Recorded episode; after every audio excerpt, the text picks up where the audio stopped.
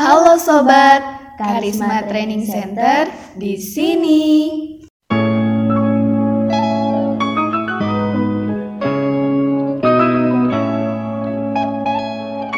Halo sobat, Uhuy. gimana nih kabarnya?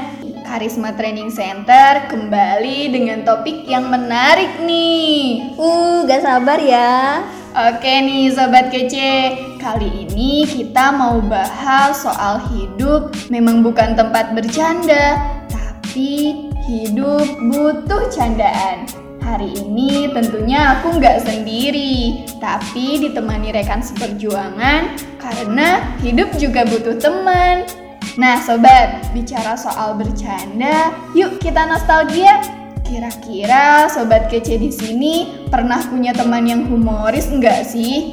Yang hampir setiap hari nih kita dibuat tertawa sampai menangis karena tingkah lakunya. Masya Allah, nikmat sekali rasanya. Meski terkadang kita kesal dibuatnya. Biasanya nih, teman yang seperti itu sering kita sebut sahabat. Nah, kalau kita sekarang ngomongin sahabat, kira-kira manusia pilihan teladan umat kita, Rasulullah Shallallahu Alaihi Wasallam, ada sahabat yang suka bercanda juga nggak sih kak? Nah, tentu Rasulullah Shallallahu Alaihi Wasallam, sang idola umat, juga memiliki banyak sahabat yang baik hati, menjaga, dan bahkan bisa membuatnya tertawa. Salah satu sahabat Nabi yang jenaka dan bisa membuat Nabi tertawa adalah Nuaiman bin Amr bin Raf'ah. Emang gimana sih wataknya kak? Wataknya itu jahil, tapi kreatif. Makanya, setiap orang yang berada di dekatnya bisa tertawa bahagia. Meskipun wataknya lucu, Nuaiman juga merupakan seorang mujahid sejati loh. Dia tercatat sebagai Ashabul Badr, pejuang yang pernah mengikuti perang Badar bersama Rasulullah Shallallahu Alaihi Wasallam. Wah, masya Allah, keren banget sih ini. Terus gimana lagi nih kak? Lanjutin dong, penasaran. Keren ya. Pokoknya Nuaiman banyak melakukan hal-hal konyol dan jahil yang mampu membuat Rasulullah Shallallahu Alaihi Wasallam dan sahabat lainnya tidak kuat menahan tawa. Jadi target keusilannya bukan hanya para sahabat, tapi juga Rasulullah Shallallahu Alaihi Wasallam. Karena itu Rasulullah pernah berkata, Nuaiman akan masuk surga sambil tertawa karena ia sering membuatku tertawa.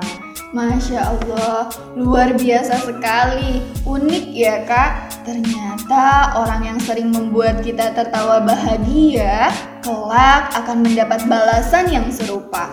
By the way, penasaran nih kak sama kisah kejahilannya kayak gimana? Karena kan suka ada nih kak orang yang bercandanya itu dalam tanda kutip berbohong. Oke, kakak ceritakan salah satu kisahnya ya, biar tergambar nih dan teman-teman bisa analisis isinya. Ada unsur kebohongan atau enggak sih gitu ya? Nah, dalam salah satu kisahnya diceritakan, suatu ketika Nuaiman melihat penjual madu yang kepanasan dan keletihan. Setelah berkeliling menjajahkan madunya di Madinah, namun tidak ada satupun dagangan yang terjual. Nuaiman lalu menjumpai penjual madu itu dan diajaknya menuju rumah Rasulullah Shallallahu Alaihi Wasallam. Setelah mendekati rumah Rasulullah, Nuaiman menyuruh penjual madu menunggu seraya membawa sebotol madu untuk diberikan kepada Rasulullah Shallallahu Alaihi Wasallam. Ya Rasulullah, aku tahu engkau suka madu. Oleh karena itu, aku berikan madu ini untukmu sebagai hadiah, kata Nuaiman. Sepintas, Nuaiman senyum-senyum sendiri. Lalu ia menjumpai penjual madu itu dan mengatakan, Aku akan pergi karena ada urusan. Sebentar lagi penghuni rumah itu akan keluar dan membayar harga madu itu, ucap Nuaiman. Sang penjual pun merasa senang karena dagangannya akhirnya laku. Alhamdulillah ya. Iya dan cukup lama menunggu, dia cukup lama menunggu nih untuk uh, dagangannya dibayar. Tapi tak seorang pun yang keluar dari rumah itu. Akhirnya penjual madu pun mengetuk pintu rumah Rasulullah Wasallam. Wahai penghuni rumah, bayarlah harga maduku, katanya. Rasulullah Wasallam yang ada di dalam rumah pun terkejut. Tapi Rasulullah langsung menyadari perbuatan Nuaiman yang sedang ingin membuat lelucon. Tanpa berkata apa pun, Rasulullah Shallallahu Alaihi Wasallam menemui penjual madu dan membayar harga madu itu. Ketika Rasulullah bertemu dengan Nuaiman di kemudian hari, beliau tersenyum dan berkata, apa yang telah engkau lakukan terhadap keluarga nabimu, wahai Nuaiman, kata Rasulullah.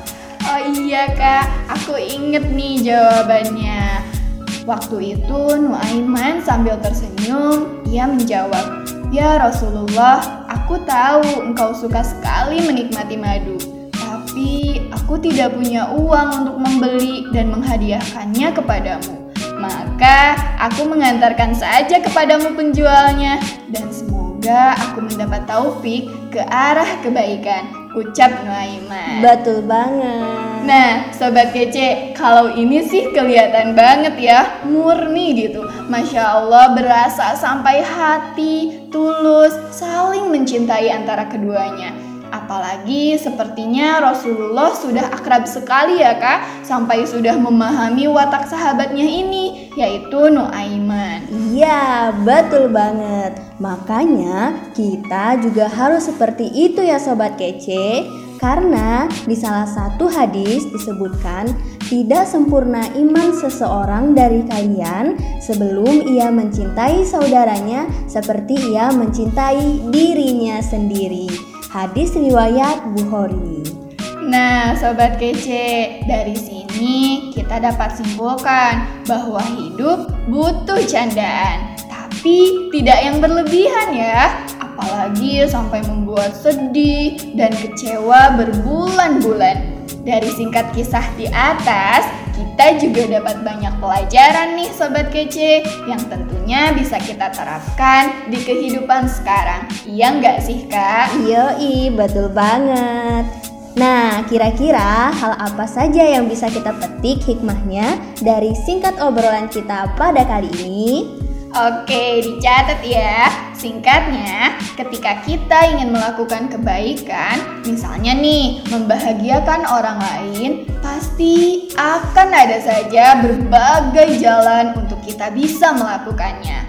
Kemudian, dengan singkat cerita tadi, kita juga mendapat pelajaran betapa mengertinya Rasulullah Shallallahu Alaihi Wasallam terhadap watak temannya, yang artinya kita di dalam kehidupan sehari-hari juga harus bisa mengenal, mengerti, bahkan memahami sahabat-sahabat kita di luar sana ya.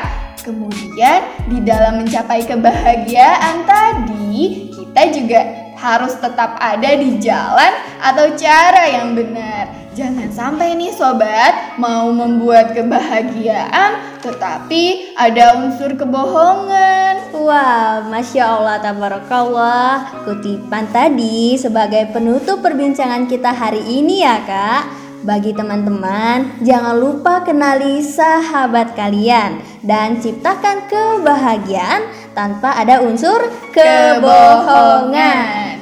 Ya, betul banget sobat. Sepertinya cukup dulu dari kami. Sampai berjumpa di lain waktu dengan kisah yang tak kalah seru.